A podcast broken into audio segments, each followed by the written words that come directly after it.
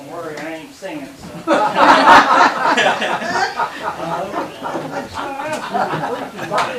It'll be all right. Next, next time we'll add a song. we'll-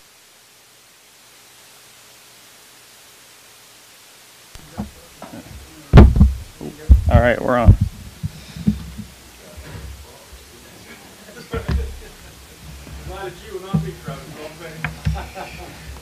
Y'all were almost in trouble. We got a dead clock back there. I, I don't have my watch, but we have my phone, so we'll be all right. And y'all ate into five minutes of my time, so you can't.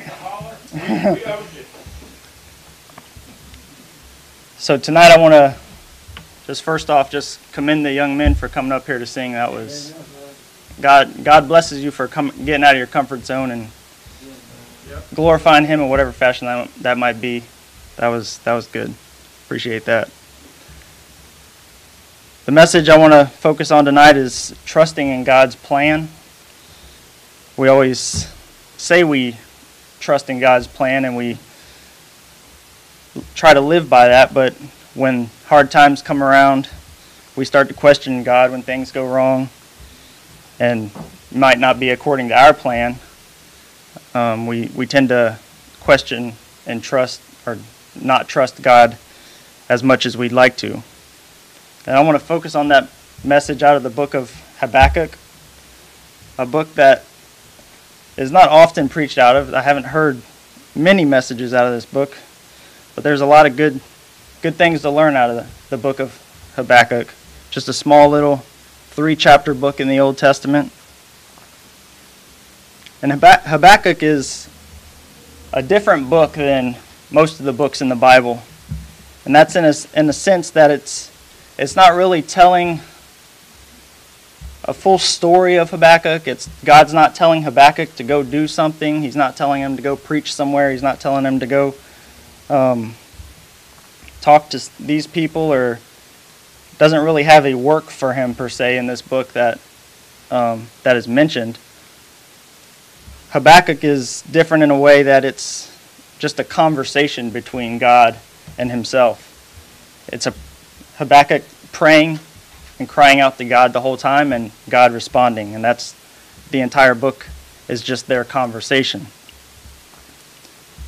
They're quite frankly they're they're talking politics in a way. God here is changing the climate of Judah, the nation, and its rulers.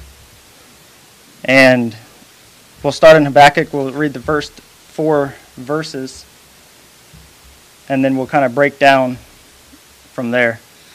Verse 1 it says the burden which Habakkuk the prophet did see. So this is this is his burdens, his concerns that he's crying out to God. It says, O Lord, how long shall I cry, and thou wilt not hear? Even cry out unto thee of violence, and thou wilt not save. Why dost thou show me iniquity, and cause me to behold grievance? For spoiling and violence are before me, and there are not and there are that raise up strife and contention. Therefore the law is slacked, and judgment doth never, never go forth for the wicked doth encompass about the righteous, therefore wrong judgment proceedeth.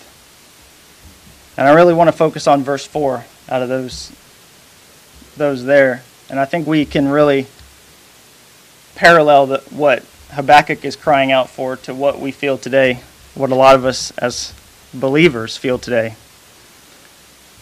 In verse 4, Habakkuk really has four concerns that he mentions. The first one is the law being slack, the law being powerless. In other words, the law seems to mean nothing to a lot of people today. We see a lot of lawlessness in the world, and we don't quite understand it. But I want to kind of get to a point. I don't think Habakkuk, particularly in this passage, is talking about governmental laws or local laws. I believe he's focused more on the law of Moses because he is in Judah. This is the Jews, the Israeli people, and they're under the law of Moses. And he's crying out to God, saying, These people no longer respect your law. They no longer respect the words you've given us and what we should abide by. Therefore, Moses' law is powerless, it's slack. If we read over in Matthew 24, you don't have to turn there, but I'll read there real quick. It just kind of a parallel with today and what is to come. Matthew 24 is Jesus given the signs of the end times. Matthew 24 12, Jesus tells us that the, the last days will, um, iniquity will abound. Let me read that verse. It says, And because iniquity shall abound, the love of many shall wax cold. And in the context here that Jesus is speaking, he's speaking to in to uh, believers and in a spiritual context. So when iniquity is abounding here, I believe it's iniquity against God's law and God's word, and not necessarily local law. Because there's other versions that say lawlessness, and a lot of people will kind of point that to governmental law and local law. But I believe here he's speaking of God's law and God's word. This, there will be sin against God's word and against God. People will no longer follow what God has to say or, or what God commands, and this will abound in the last days. So we're facing that today. Habakkuk was facing it in the Old Testament. When we don't abide by God's laws and they're ignored, it creates fools. The Bible calls them fools. And really, the only way to explain everything that's going on, I've been talking every time this subject kind of comes up. The only th- the only way to explain the foolishness we see is, like Second Peter says, the people will become willingly ignorant of what's around them. And that's, that's really the only way I can explain a lot of the stuff you, I, I see. People are willingly ignorant of what God, what, what God commands and willing, willingly ignorant of the truth that's out there, and they don't want to see it because it makes them feel wrong and they don't want to be wrong. The second thing, the second um, concern Habakkuk covers or is, cries out to God is justice never comes. Says we feel like the ones that are in need of judgment aren't getting the judgment they deserve. When they're open, open, openly against Christianity, they're open against churches being open. we I mean, we saw that last year. It was prevalent. Churches needing to close down and Christians being ridiculed for gathering and pastors being arrested. There's politicians, the tech CEOs. I mean, the people that just feel like they have a control of this world, they're not getting the judgment we feel they deserve. The third thing that Habakkuk is concerned with is wickedness surrounds the righteous. I mean, we can see that today without a doubt. As righteous believers, we're, we're outnumbered the world has us outnumbered and, and they're surrounding us. The verse 4 says that they're encompassed. They encompass the, right, the righteous. Everywhere we look, we see it. We see it in TV and, and movies and music, the internet. I mean, businesses, even books, and even toys are becoming more wicked. I mean, I, you wouldn't believe some of the toys I see for, for little kids. It just, the wickedness is unreal and it surrounds us. Same with Habakkuk. There's nothing new under the sun. It's just human condition and the cycle we go through on this earth. Matthew 10 16, Jesus says we are sent into the world as sheep amongst wolves. And that's exactly how it feels. You always have to be looking over your shoulder for that wolf, ready to take advantage of you in some way. But Jesus warned us that that's going to happen in this world. That's happening here in Habakkuk, and it's happening today. And it's going to happen in the future. There's really no way to stop it. We just need to be ready. The fourth concern he has is wrong judgment proceedeth. So the second one was justice never comes. The fourth one, he feels like justice well, it's not really justice, it's judgment coming wrong, uh, amongst the wrong people. We see the righteous being judged and attacked every day for their beliefs, and it's been more prevalent in the last year than I've ever seen. I mean, there's laws and organizations actually being written and built up that are specific specifically against Christianity. They're built up, there's organizations made to get Christians out of politics, to get Christians out of schools and teachings. And there's organizations out there that have documents that actually say Christians need to be re educated. And it's, that should be a concern. Re education is a language we probably heard back in World War II. We don't want to hear that again because we know what that means. But it was a concern back in the Old Testament and it's a concern today. Like I said, there's nothing new under the sun. John 15, 18, and 19. We'll flip there real quick. John chapter 15.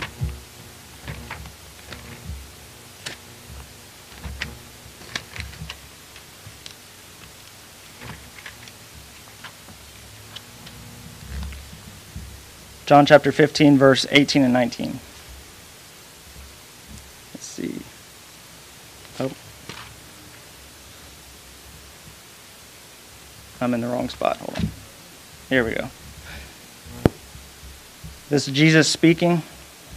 It says, If the world hate you, ye know that it hated me before it hated you. If ye were in the world, the world would love his own. But because ye are not of the world, but I have chosen you out of the world, therefore the world hateth you. So, in layman's terms, if the world doesn't hate you, you're not with Jesus. Or you're not even pretending to be with Jesus.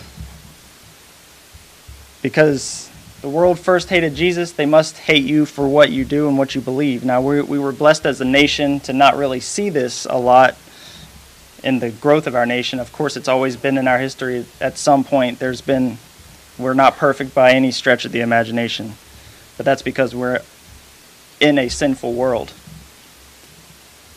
But there's countries and people all around the world, even today, getting their heads cut off. They have to have church underground because people hate them for what they believe and hate them for following Jesus. And we're, we're seeing that coming very ra- rapidly to America, unfortunately. So the parallels we see between Habakkuk and us today are very similar. This past year, especially, like I mentioned, we've seen pastors get arrested for holding church. We've seen people actually being physically attacked for even wanting to go to church. Uh, there was stories, you know, a lot of the bigger churches, that there were people out in the parking lots waiting for the people to get out of church so they could attack them. There were people they were taking their license plate number so they could report the people going to church. There's friends reporting friends, neighbors reporting neighbors, and that reminds me of Matthew 24:10. If you remember that verse, Matthew chapter 24 verse 10 it says, And then shall many be offended, and shall betray one another, and shall hate one another. If you skip down to, well, well, we'll read 11 and 12. And many false prophets shall rise again, shall rise and shall deceive many. In verse 12 here it is, and because iniquity shall abound, love of many shall wax cold. Is love waxing cold? Is it starting to wax cold? Friends reporting friends, neighbors reporting neighbors. There's, there's no love anymore. These are all the concerns that we have today the same as what Habakkuk had. We'll go back to Habakkuk chapter 1, read the next four verses, starting in verse 5. This is, this is God's reply to Habakkuk after he cries out with these concerns. It says, Behold ye among the heathen, and regard and wonder marvelous, marvelously. For I will work a work in your days which ye will not believe, though it be told to you. I'll just pause right there. I mean, he straight up tells Habakkuk, he's like, You're not going to believe what I'm about to tell you. You're not going to believe what I'm about to do. And the only reason you're going to believe it is because I'm telling you. If I didn't tell you, you just you would not believe what I'm about to tell you or what I'm about to do. Verse 6 says, For lo, I raise up the Chaldeans, that bitter and hasty nation, which shall march through the breadth of the land and possess the dwelling places that are not theirs. They are terrible and dreadful. Their judgment and their dignity shall proceed of themselves. Their horses also are swifter than the leopards and are more fierce than the evening wolves. And their horsemen shall spread themselves, and their horsemen shall come from far, and shall fly as the eagle that hasteth to eat. Verse 9 it says, They shall come all for violence, for the faces shall sup up and as the east wind, and they shall gather the captivity as the sand. So I imagine Habakkuk didn't really like that answer. Habakkuk's crying out to God, saying, This is what we're facing, this is what we're seeing. And God says, Well, this is what I'm going to do. I'm going to allow the Chaldeans, which the Babylonians, the southern tribe of Babylon, I'm allowing them to come in and conquer your nation. It says with violence. It's a dreadful and terrible people. I mean, how is that how is that the answer Habakkuk wanted? It's it's not. It, I'm sure he expected a little more mercy than that.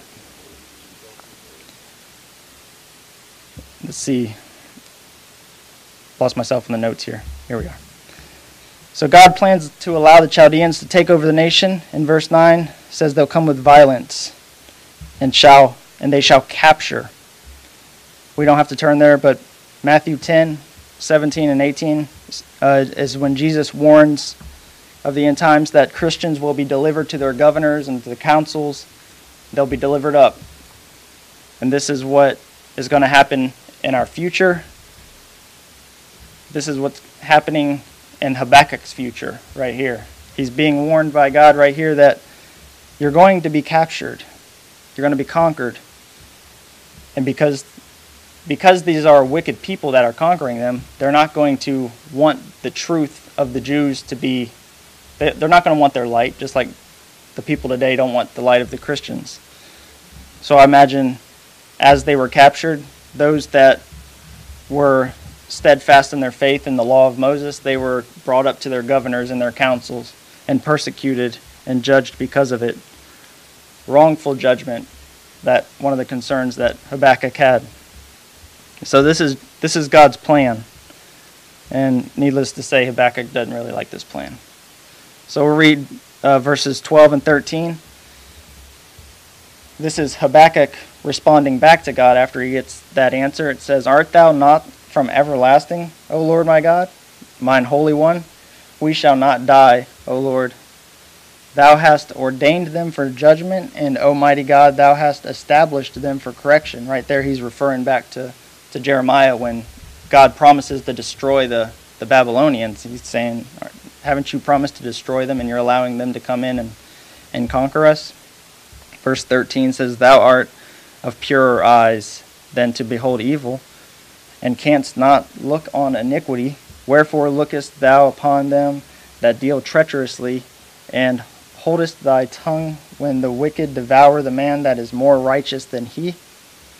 So, what he's asking God here, or kind of questioning God, he says, How, how can you let a people that is more wicked than us take us over?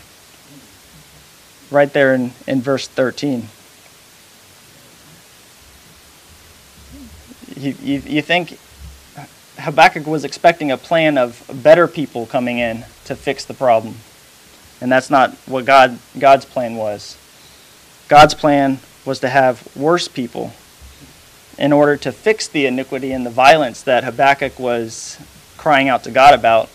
God's plan was to bring in more iniquity and more violence to straighten out his people.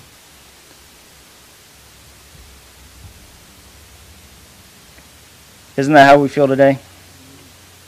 I mean, we just feel like at some point, I mean, there's a breaking point at some point, and we feel like there's a lot of stuff getting worse in this world, and there's a lot more evil surrounding us, and a lot more legislation and such coming in to where Christians just don't have a chance and won't have a chance. Habakkuk was facing the same thing, but God, God has a plan. And that's kind of the whole structure and point of this book is to hear God's plan and even though you don't like it, trust God's plan. We'll skip skip into chapter 2 and the first three verses. Um, Habakkuk kind of sets himself up to wait on God. In verse 1, it says, I will stand upon my watch and set me upon the tower and will watch to see what he will say unto me and what I shall answer and when I am reproved. so this is Habakkuk setting himself up um, to wait on God's answer to what he just replied with Aren't you pure? Aren't you holy? Why are you allowing this to happen? So he sits and waits on God to him, God to answer him again. And the Lord answered me and said, Write the vision and make it plain upon tables, that he may run that readeth it. For the vision is yet for an appointed time, but at the end it shall speak and not lie. Though it tarry, wait for it, because it will surely come. It will not tarry. So God tells him to wait. To wait. It'll, it'll come. Let's let's see. I'm to skip through the rest of chapter 2 and because I want to get into chapter 3. But um basically in chapter 2, like I said Habakkuk, Habakkuk sets up himself to wait on God's answer and that is that is something we should learn to do. If we see something coming that or know something is coming that we don't necessarily like or agree with or don't understand, do what Habakkuk's doing here. I mean, sure he, he's questioning and stuff like that, but he's he's he's waiting, he's trusting. He's, I mean, he has a right to question, but um, we we can ask questions of God. He God wants that. That's how you learn and actually talk with God. But there comes a point where you, you can't. Yeah, you, you step back and you just wait for God at some point and trust um, what's coming. But chapter 2, uh, God gives Habakkuk a list of woes throughout these verses, and I'll just name a few, few here. It says, Woe to him that coveteth an evil covetousness in his house. Woe to him that buildeth a town with blood and establishes a city by iniquity. Woe to him that speaks to idols. That's verse 19. I kind of I paraphrase that one. It basically says, Woe to those who speak to wood and stone that doesn't have a breath in it. You dummies. Like, quit, quit worship, worshiping idols. You're worshiping a rock, you silly fool. But, anyways, the, these list of woes that we see in the rest of chapter 2, this tells me that God knows exactly what the enemy is doing. He knows exactly exactly what their lifestyle is. He, he knows what their plans are. He knows who he's dealing with. And that's what these every woe that's covered here, the Chaldeans have done. So woe to them. And like the verses say before, um, wait for it. It'll it won't tarry. So as we move into chapter 3, don't think that God doesn't see the things that are going on today. The wickedness and the evil, the corruption, and everything that's going on today, don't think God doesn't see it. Even with churches today, we're seeing a lot of lukewarm churches and new age stuff that they don't they don't preach the, the whole word of God. They they preach what the world wants to hear and there's a lot of actual pastors of mega churches that are agreeing with a lot of this legislation that ag- that limits Christians from even taking office or or being in a, a teacher or form of government of some sort. And you can't tell me you're a Christian if you're against against Christians holding these certain offices because of their beliefs. But God knows what's going on, just like He knew exactly who he was dealing with with the Chaldeans, he knows who he's dealing with today. Chapter 3 and verse 2, we'll skip to there. It says, O Lord, I have heard thy speech and was afraid. O Lord, revive thy work in the midst of the years. In the midst of the years, make known. Excuse me. In wrath, remember mercy. So, what Habakkuk's saying here is he you see him finally to finally starting to trust fully in God's plan. He kind of makes a turn. He, says, I've heard your speech and I was afraid. He admits he was fearful at first. But then he asks God to revive thy work in the midst of the years, Re- revive your work in the coming years. As your plan plays out, I pray that it revives your work. And then also that it revives, um, I lost my spot. Here we go. Make known. That's what I was going to have your work. I want it to be known to the nations as the years go- go in. So, as your work revives, I pray that um, it's made known. Your law is revived. I mean, everything he's asking it to be revived through this hard time.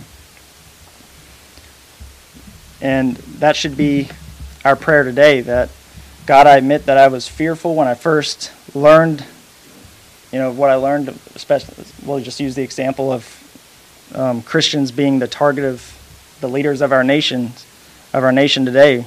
It, it might have struck fear at first in your hearts. But Lord, in your time, I pray that you revive your work in our nation, and I pray that you make your work known in our nation again. Even though it might take many years, might take, I mean, we don't know how long it's going to take, but the hard times where we could possibly be going through is no match for God, and we should just pray that the, those hard times revive His work and revive His church. And I want to finish off at the end of chapter 3, verses 17 through 19. This is where Habakkuk kind of wraps it up, and we see that he is starting to fully trust God here. Start in verse 17. It says, Although the fig tree shall not blossom, neither shall fruit be in the vines, the labor of the olive shall fail, and the fields shall yield no meat. The flock shall be cut off from the fold, and there shall be no herd in the stalls. Yet I will rejoice in the Lord. I will joy in the God of my salvation. The Lord God is my strength, and he will make my feet like hinds' feet, and he will make me to walk upon mine high places, to chief singer on my singed and stringed instruments. so right here in verse 17 he says, even if there's no fruit to harvest, no food to harvest, even if there's no cattle to butcher, if there's no food in our nation after this, I will still trust in you and trust in your plan and have and rejoice in your salvation. So no, no matter how hard times might get, I'm still going to trust that your plan is for your good and for your glory. Verse 19 it says, The Lord God is my strength, and he will make my feet like hinds' feet. Now, what's the significance of that? Know that hinds' feet are the feet of deer. And I I knew that, but I didn't really understand the significance of it. I was, why do we want the feet of deer? It doesn't make sense to me. So I I, I looked into it. It intrigued me. But um, having the feet of deer, deer are very steady in their steps, very purposeful. Their their back foot lands exactly where their front foot steps, which I did not know that. But their back foot can land not even off of an inch. Right where the front foot was, the back foot was. So it tracks perfectly, follows the tracks of the ones in front of them. But the most important part that I found is not only with deer, but specifically in Judah and southern, in the southern part of Israel here, gazelle um, is actually the native animal there that I believe um, Habakkuk is speaking of because hind isn't actually native to, to Israel. Um, so I believe, kind of in the translation, I mean, it's same species, or same kind, I guess you could say, but the gazelle that's in Israel, we can see it today. Have you ever seen those pictures of gazelle on the side of a cliff, just kind of hanging, climbing a cliff that just seemingly impossible to even hold on to? That's what he's speaking of here and have the feet of hinds feet. The uh, the the terrain is very rough in Israel, which uh, which is um, the challenge for these gazelle to go up the cliffs and the mountains. In southern Israel, I found a little fact here. I, I like little facts, but from the Dead Sea or near the Dead Sea to Jerusalem, it, it goes from 1,300 below sea level to 4,000 above sea level in a matter of 40 miles. So it's a very rough terrain. This is the wilderness that most of the Old Testament speaks of. This is where part of it it kind of happens. But the why is Habakkuk asking for these feet, you know, spiritually? Because of the rough terrain that he's about to face, he wants to be able to traverse it in a way that is not as challenging to him to where he can actually go through the terrain. So that's the significance of the hinds the hinds feet. He wants to have the spiritual feet to be able to traverse through a terrain that he that is seemingly impossible to just about any other kind, any other animal, any human. So he wants to be able to traverse that. And the path they're headed is not easy, and Habakkuk wants to be ready for it. So that's why he asks for the feet of hinds feet. So I just want to finish with this. Done in the word here, but we're not we're not in uncertain times. I, you hear it all over the TV or the radio, or people just when they're interviewing someone, they always say in these uncertain times, or the commercials in these uncertain times. I don't believe we're in uncertain times. We know exactly the times we're in. We're we pro- we're probably in the most certain times than any other Christian has ever been in. But it's uncertain to the world because they don't know what's going on. They don't know what God's word says. They don't know the warnings that he gives us in Revelation and all the prophets. He doesn't they don't know of I mean they they've heard of the end of the end times or the apocalypse or whatever they want to call it, but they don't know the truth of it because they haven't uh, read God's word. So they're the ones that are in uncertain times. We're not in uncertain times, and you shouldn't feel like we are. We're going to be faced with hard times. There's no doubt about that. Uh, Jesus calls our times the beginning of sorrows. We're going to be with uh, the birth pains. We're going to see rapid progression of all this stuff going on and all the, the wickedness prevailing. And we need to have the hinds feet to traverse the times ahead. So, like I said, Revelation and other books tell us exactly what's going on. So we just need to trust God's plan, trust that, I mean, He's already given us His plan, just like He told Habakkuk what His plan was. God's given us His plan in this word, given us His plan in this word in the book of Revelation. So we must trust His plan because, I mean, we have His plan. So we know exactly what's going to happen. We know exactly what we're about to face, and we need to pray that we have the feet to traverse it. And if we live in fear and give give in to the persecution that we're likely to see, then our witness our witness stops to the world. And that's not good for anybody. Because the whole point of us being here before we're taken away is to be a witness to the world. And if if we stop witnessing to the world before God's time, that's exactly. We're to be like salt. What what good is salt if it's tasteless?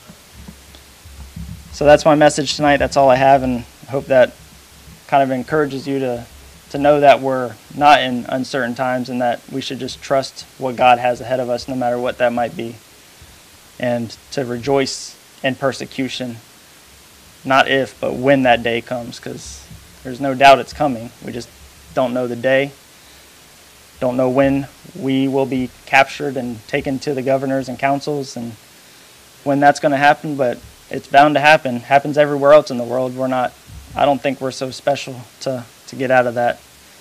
We won't see God's wrath, of course, but we will we will see persecution at some point, and I want us to be ready, especially our church. I love you guys too much to see y'all fearful. Don't want to see that. So, just thank you for coming out. Hope that encouraged you in some way, even though it was a little depressing, but. but it, but we got it. Yeah, we got to take the good with the bad. Yeah. Yeah, and I mean, I mean, we're if you think about, it, we're living in a day where the prophets of the Bible they they would have longed to live in the last days. yeah, yeah, they probably won't deliver you up to him, but but I'll uh, go ahead and ask uh, Brother Larry. You want to close us in prayer, please?